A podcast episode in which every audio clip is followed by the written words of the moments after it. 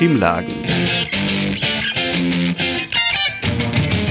Stimmlagen. Stimmlagen. Das Infomagazin der Freien Radios Österreich.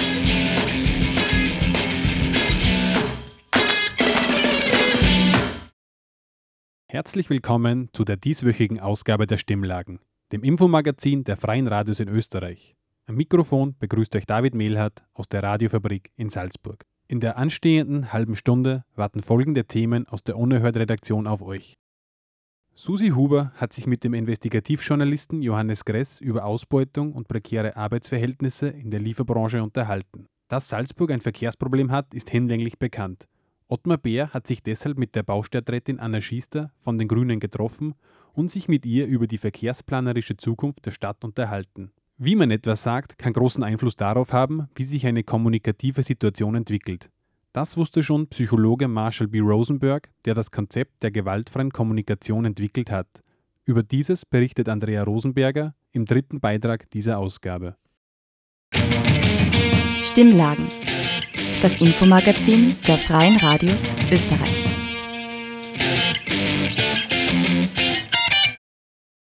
Fudora, DPD und Co. Der Preis prekärer Arbeit sind überlange Arbeitszeiten über die gesetzliche Höchstgrenze hinaus, Stundenlöhne unter den kollektivvertraglichen Mindestlöhnen sowie Umgehungskonstruktionen, die die Beschäftigten in die Scheinselbstständigkeit drängen. Johannes Gress lebt und arbeitet als freier Journalist in Wien und recherchiert zu migrantischer Arbeit, zu Lohn- und Sozialdumping und zu prekären Arbeitsverhältnissen. Susi Huber war Mitte November bei der Veranstaltung des GLB, dem gewerkschaftlichen Linksblock, und hat Johannes Gress zum Interview gebeten. Johannes Gress, hallo, du bist freier Journalist. Du hast heute gesprochen über drei Beispiele und ein Beispiel davon war Arbeitssituation bei DPT-Arbeiter. Arbeitern eigentlich und da sind eigentlich dir kaum Frauen untergekommen. Kannst du vielleicht ein kurzes Beispiel geben, wie schaut so der Arbeitsalltag von so einem DPT-Fahrer aus und was sind so die Probleme aus der Innensicht von diesem Fahrer? Ja, ähm, danke für die Einladung. Also ich beschäftige mich, wie gesagt, schon seit, einigen, seit einiger Zeit jetzt mit prekären Arbeitsbedingungen, seit Anfang des Jahres eben auch intensiver mit DPD und ich habe da in den letzten Monaten mit ziemlich vielen gesprochen, die mir Arbeitsbedingungen geschildert haben. Also das ist jetzt, sage ich mal, exemplarisch bzw. anekdotenhaft, dass man meistens so um halb fünf, fünf in der Früh in diesem Depot anfängt, dann zwischen ein und drei Stunden Pakete sortiert, scannt, in den Transporter einräumt.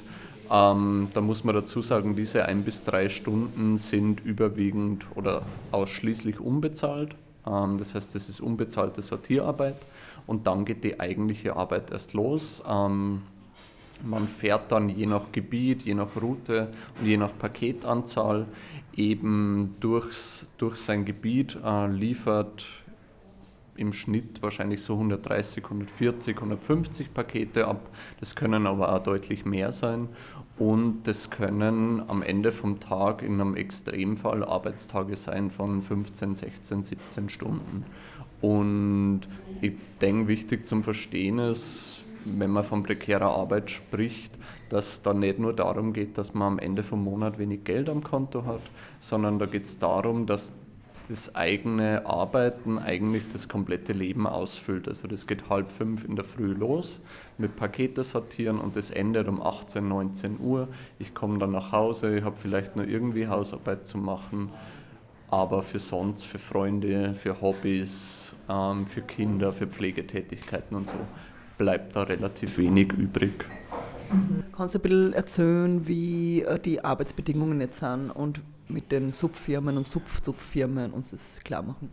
Genau, also diese äh, Arbeitsbedingungen von zwölf Stunden plus, äh, die mir eben sehr regelmäßig untergekommen sind und die auch ähm, in Form von Dokumenten und Arbeitszeitaufzeichnungen immer wieder quasi mir ja, untergekommen sind oder die ich so auch belegen kann, das ist eben das eine und das sind dann Stundenlöhne von teilweise nur 6, 7 Euro oder so.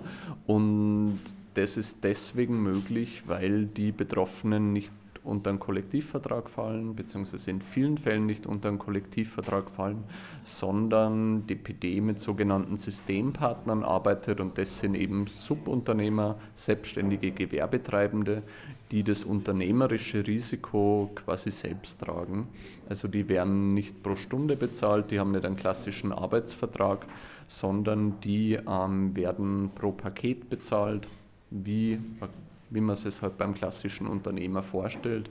Nur sind diese Bedingungen eben aus Gewerbetreibender, als Subunternehmer für DPD sehr, sehr widrig, äh, weshalb da eigentlich die Mindeststandards, die es mir sonst ein Kollektivvertrag garantieren würde, massiv unterlaufen werden. Also es ist im Endeffekt ein rechtliches Konstrukt, ähm, das man da geschaffen hat, um ähm, Kosten oder die Produktionskosten, die Transaktionskosten von DPD zu senken auf Kosten der ArbeiterInnen. Mhm. Sie ja DPT, die Firma, mit den Recherchen konfrontiert und zur Rede gestellt? Genau, wie bei jeder Recherche habe ich DPD eben damit konfrontiert. Sie weisen das strikt von sich. Ähm, sie sprechen von falschen Vorwürfen. Sie sprechen davon, dass diese Recherchen die Schädigungen des Unternehmens zum Ziel hätte und Ihrer Meinung nach würden da exemplarisch einige Einzelfälle sehr gezielt quasi herausgegriffen und medial dargestellt. Und Sie sagen, insgesamt haben Sie aber sehr großes Interesse, dass bei Ihnen alles rechtens abläuft und Sie prüfen das regelmäßig, sowohl intern als auch extern. Mhm. Also wenn die Hörerinnen jetzt das hören und sie möchten einfach eben keine Menschen ausbeuten, ähm, wo kann man dann bestellen? Gibt es eine Möglichkeit zu bestellen, ohne, ohne also Versand äh, zu bekommen, ohne, ohne das zu unterstützen? Ähm, schwierig, weil zumindest soweit ich mich erinnere, ist man, wenn man online bestellt, eigentlich selten in der Situation, dass man den Paketdienst auswählen kann. Also ich könnte mir jetzt nicht erinnern daran, dass ich mich entscheiden kann zwischen GLS, DPD, Amazon oder ähm, und so weiter halt. Ähm, und man muss schon sagen, also DPD wird jetzt da so als das schwarze Schaf präsentiert, aber diese ganzen Konzerne stehen untereinander in einem Wettbewerb. Das heißt, ähm, ich gehe jetzt mal davon aus, dass das bei den Konkurrenten von DPD nicht viel rosiger ausschaut. Rein aus dieser wirtschaftlichen Wettbewerbs Logik raus wären die ja gar nicht konkurrenzfähig, wenn die ihre ähm, ArbeiterInnen quasi ähm, nach sozialen Mindeststandards anstellen. Ähm, das heißt, schwierig ähm, zu Fuß gehen, selber abholen, mit dem Radl fahren. Das ist jetzt eine unbefriedigende Antwort, aber. Du hast eben erzählt, dass die Verantwortung äh, abgegeben wird und das Risiko an die äh, Sub- oder Sub-Subunternehmer, an die persönlichen ähm, Leute. Ähm, kannst du dazu nur mal das Bild genau erklären? Genau, also wenn man von prekärer Beschäftigung spricht, hat man im Endeffekt zwei Dynamiken. Wenn ein Konzern sich entschließt, Aufträge an Sub- bzw. Sub-Subunternehmen ähm, auszugeben, dann hat es meistens zwei Gründe. Also man ist rechtlich, so ist die rechtliche Situation in Österreich leider, dann eigentlich für Vergehen von diesen Subunternehmen nicht belangbar. Also wenn der Subunternehmer von YAM schlechte ähm, Arbeitsbedingungen bietet, dann ist verantwortlich dafür der konkrete Subunternehmer und YAM ist dafür nicht belangbar. Und da gibt es die Idee einer Generalunternehmerhaftung, um genau daran etwas zu ändern. In Deutschland gibt es das zum Beispiel oder in Österreich gibt es das auch im Bau. Und gleichzeitig kann man sagen, je weiter man in dieser Sub- und Sub-Sub-Kette nach unten geht, desto prekärer werden eigentlich die Bedingungen. Also das geht in den meisten Fällen eben auf Kosten der ArbeiterInnen und das heißt, der Profit, der da erwirtschaftet wird, ähm, fließt im Endeffekt nach oben zu DPD. Das heißt, ich habe kurz zusammengefasst bei prekärer Arbeit, bei dieser Subunternehmenkonstruktion eine Profitmaximierung und eine Verantwortungsminimierung. Das war das Interview mit Johannes Gress, freier Journalist aus Wien. Den gesamten Vortrag könnt ihr übrigens als Radiofabrik Mitschnitt nachhören. Alle Infos dazu findet ihr in der Beschreibung auf der CBA-Seite der Stimmlagen. Stimmlagen.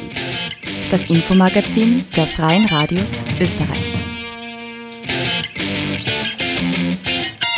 Seit rund einem Jahr ist Anna Schister als Baustädträtin im Amt. In sozialen Medien unterstützt sie Überlegungen zur Eindämmung des Autoverkehrs in der Landeshauptstadt, etwa den Wegfall der oberirdischen Parkplätze auf dem Mirabellplatz. Die Stadtplanung fällt zwar nicht in ihre Ressortkompetenz, aber Schister wurde von ihrer Partei, Bürgerliste Salzburg, die Grünen in der Stadt, als Kandidatin für das Bürgermeisteramt bei der Wahl am 10. März 2024 aufgestellt. Damit erweitert sich ihr Horizont. Die Bürgermeisterwahl läuft in Salzburg parallel zu den Wahlen für den Gemeinderat. Unerhört-Redakteur Ottmar Beer sprach mit Schister unter anderem über ihre Einstellung zum Auto, über das Radwegnetz, das in ihren Kompetenzbereich fällt und was sie von der Lokalbahnverlängerung, dem zurzeit heiß diskutierten S-Link, hält.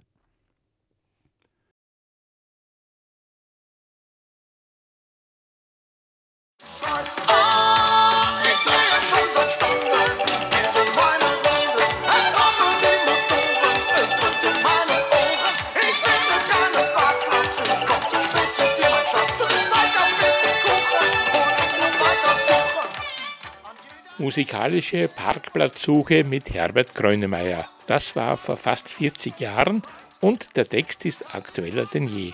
So sollen etwa auf dem Salzburger Mirabellplatz die oberirdischen Stellflächen verschwinden.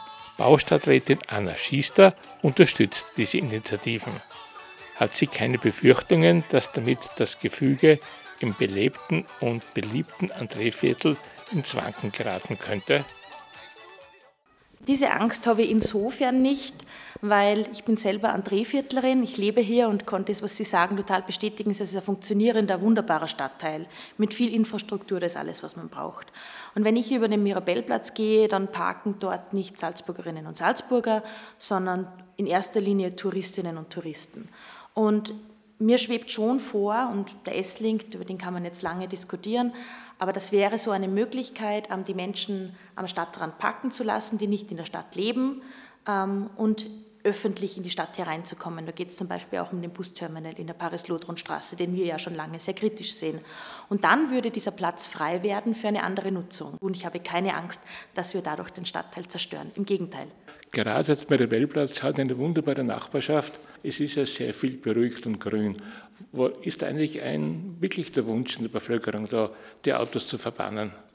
Da lebt wahrscheinlich jeder ein Stück weit auch in seiner eigenen Blase. Ähm, was gesellschaftlich oft ein Problem ist, dass man zu wenig miteinander redet. Aber ich habe die Erfahrung gemacht, als wir diese Pläne präsentiert haben, dass ich von vielen, und zwar überraschend vielen, und auch von Menschen, von denen ich es nicht unbedingt erwartet hätte, sehr positives Feedback bekommen habe. Und gerade dieses auch ähm, für Wirtschaftstreibende dort Platz zu schaffen, mehr Stände zu ermöglichen, ähm, Gastronomiebetriebe auch zu ermöglichen, das hat bei vielen auf Anklang gestoßen. Jetzt, äh, wie passt das dann zusammen, wenn oben Dauereinrichtungen kommen? Da muss ja dann auch der Schlannenmarkt etwas abzwicken, oder? Also wie gesagt, es handelt sich da jetzt um eine Vision. Gerade die Schranne hat, hat, uns ja inspiriert zu diesen Ideen. Das ist der Tag, an dem der Mirabellplatz lebt. Aber wenn man nicht größer denkt, dann ja, verbleiben wir im Hier und Jetzt und es wäre einfach schade. Eine gute Überleitung, die auch zur Nachbarschaft passt. Größer denken. Sie haben schon angesprochen, den S-Link. Jetzt habe ich gefunden von der Bürgerliste eine Stellungnahme, die, da habe ich mich nicht ganz ausgekannt. Das war äh, ja schon, aber auch, wenn Bürger und hm, jetzt haben wir diese Bürgerbefragung. Also bei dieser Befragung, das sage ich ganz ehrlich, würde ich mit Ja stimmen, weil ich denke, dass wir noch nie so weit waren mit einem Projekt über die Lokalballverlängerung wird ja schon seit Jahrzehnten geredet in Salzburg.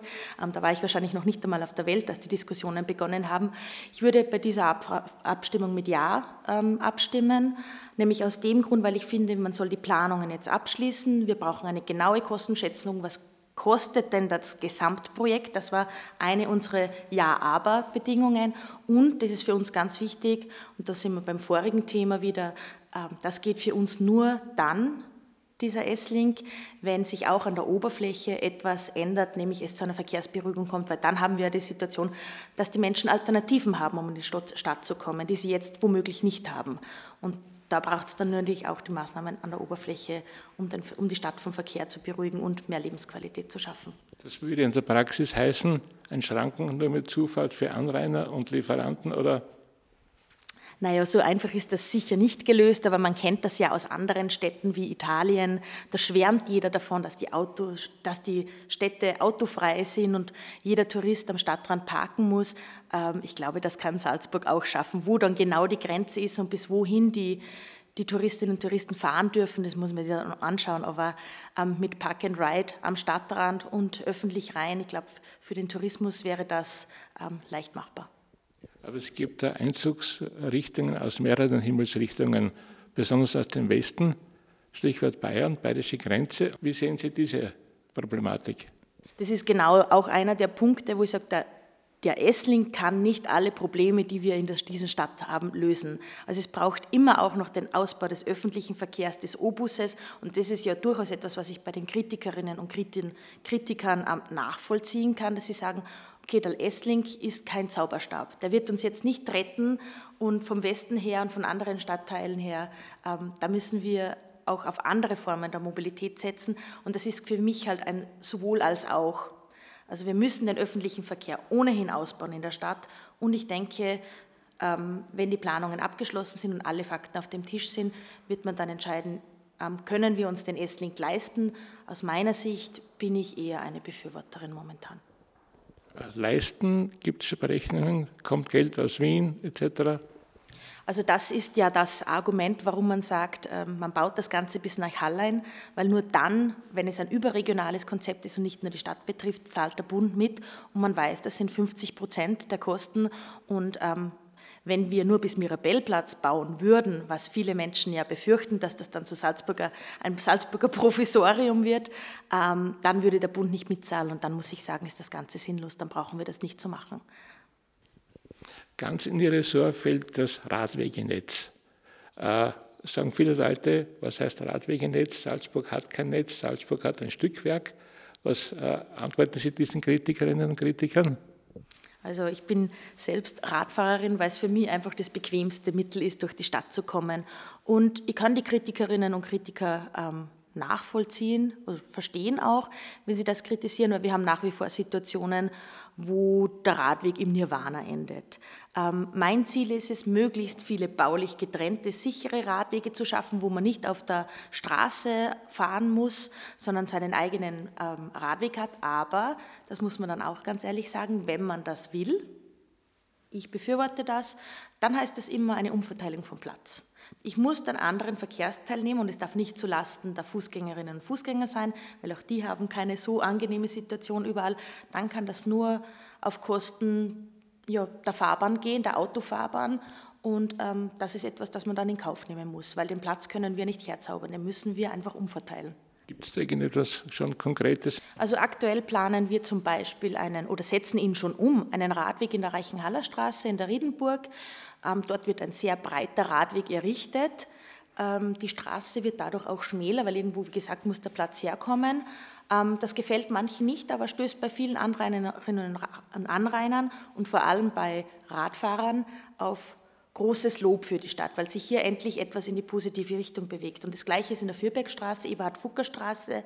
Hier gibt es von der Landesstraßenverwaltung eine Baustelle und da gibt es auch endlich einen baulich getrennten Radweg, ähm, wo man sicher durch diesen sonst sehr engen Schlurf, wo ich auch immer Angst hatte, da durchzufahren mit dem Rad, sicher durchfahren kann in Zukunft. Das sind so Positivbeispiele. Baustadträtin und Kandidatin für das Bürgermeisterinnenamt Anna Schister von der Bürgerliste Salzburg Die Grünen in der Stadt sprach mit Ottmar Beer. Das Interview in voller Länge und mit vielen weiteren Überlegungen zur Zukunft Salzburg ist unter radiofabrik.at-unerhört abrufbar.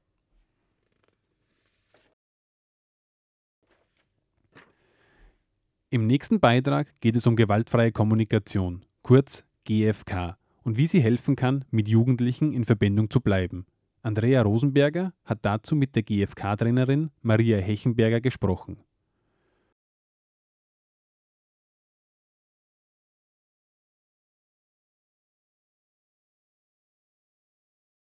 Hey, was soll das? Du hast schon wieder dein Frühstücksgeschirr nicht in den Kirschspüler gerammt. Das stimmt gar nicht. Ich räume es immer weg, aber heute hatte ich es ausnahmsweise eilig. Immer hast du Ausrede. Nie kann man sie auf die verlassen. Schon wieder oder immer oder nie können Triggerworte sein. Worte, die ein Gefühl in uns auslösen. In diesem Fall Abwehr und Aggression, da darin ein Vorwurf mitschwingt. In der gewaltfreien Kommunikation, entwickelt vom US-amerikanischen Psychologen Marshall B. Rosenberg, versucht man diese Worte zu vermeiden, da sie eine verbindende oder empathische oder eben gewaltfreie Kommunikation unmöglich machen. Also verbindend ist auch immer prozesshaft, das heißt, ich sage keine vorgefertigten Meinungen oder statischen Aussagen, wie zum Beispiel das gehört sich so und es muss so sein oder du bist so und Verallgemeinerungen, sondern ich sage Beobachtungen und den Teil, wie es mir dabei geht.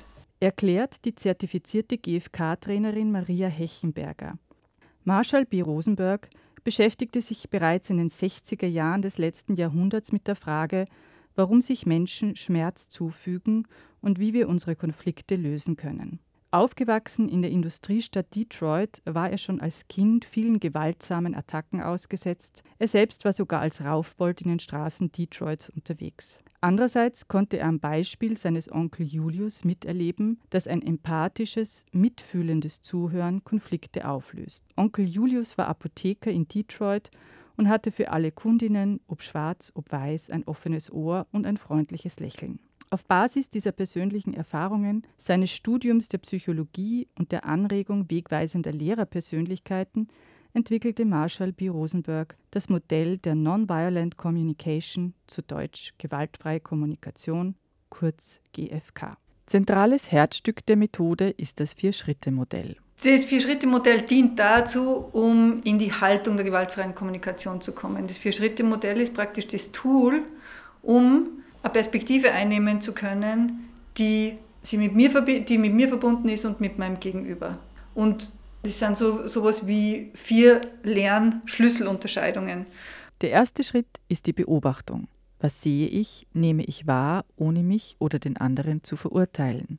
Schritt 2. Was fühle ich und dieses Gefühl ausdrücken. Schritt 3. Bedürfnisse, die dahinter liegen, erkennen und formulieren sowie im letzten und vierten Schritt eine Bitte auszudrücken. Die erste Schlüsselunterscheidung ist, ich lerne auseinanderzuhalten, was ist denn tatsächlich eine Bewertung und was ist eine Beobachtung.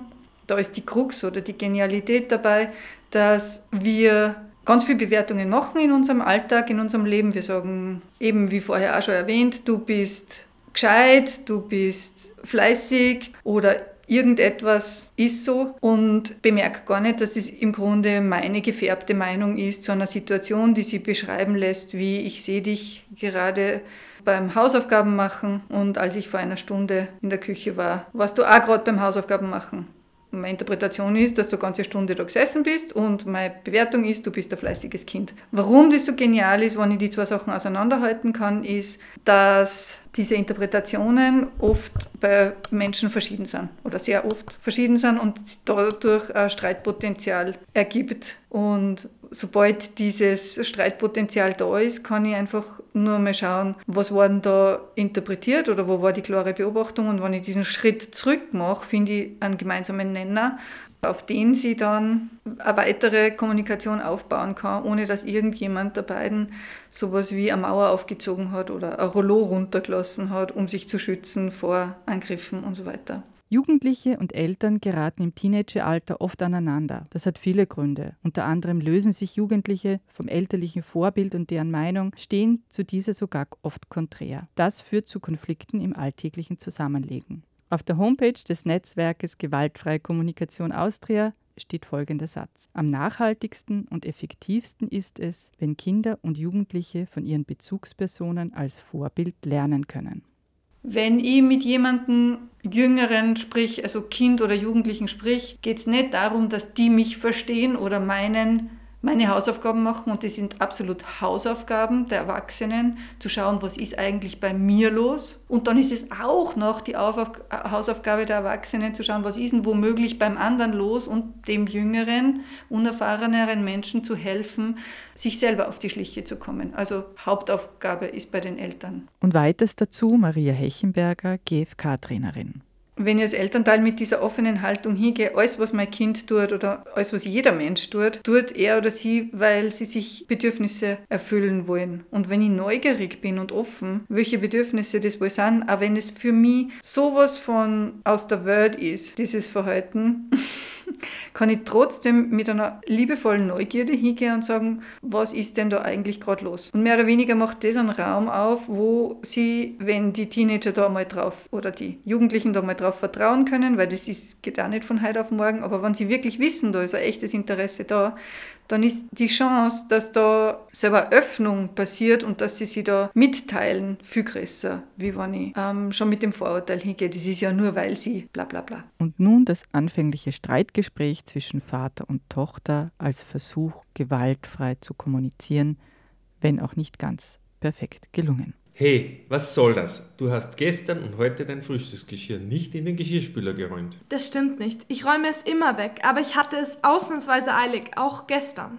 Ärgert mich, dass du dich herausredest. Ich will mich auf unsere Vereinbarung verlassen können. Es ist mir wirklich wichtig, dass du dich dran hältst. Geht das? Ja, es ist nun mal so, dass ich es manchmal eilig habe, aber ich werde mich bemühen, es das nächste Mal besser zu machen. Für alle, die mehr über gewaltfreie Kommunikation und das österreichweite Workshop-Angebot wissen wollen, ist die Webpage gewaltfrei.at des Netzwerks Gewaltfreie Kommunikation Austria ans Herz gelegt. Dort findet man auch die Seminare und Übungsgruppen von Maria Hechenberger. Das Buch von Marshall B. Rosenberg, Gewaltfreie Kommunikation, eine Sprache des Lebens, ist im Buchhandel erhältlich. Außerdem gibt es zahlreiche YouTube-Videos mit dem 2015 verstorbenen Rosenberg im Internet zu finden. Das waren die Stimmlagen, das Infomagazin der Freien Radios in Österreich für diese Woche. Im Namen der gesamten Unerhört-Redaktion darf ich mich bei den Hörerinnen und Hörern verabschieden. Am Mikrofon war David Mehlhardt aus der Radiofabrik in Salzburg. Alle Infos zu den Stimmlagen gibt es wie gewohnt auf www.stimmlagen.at.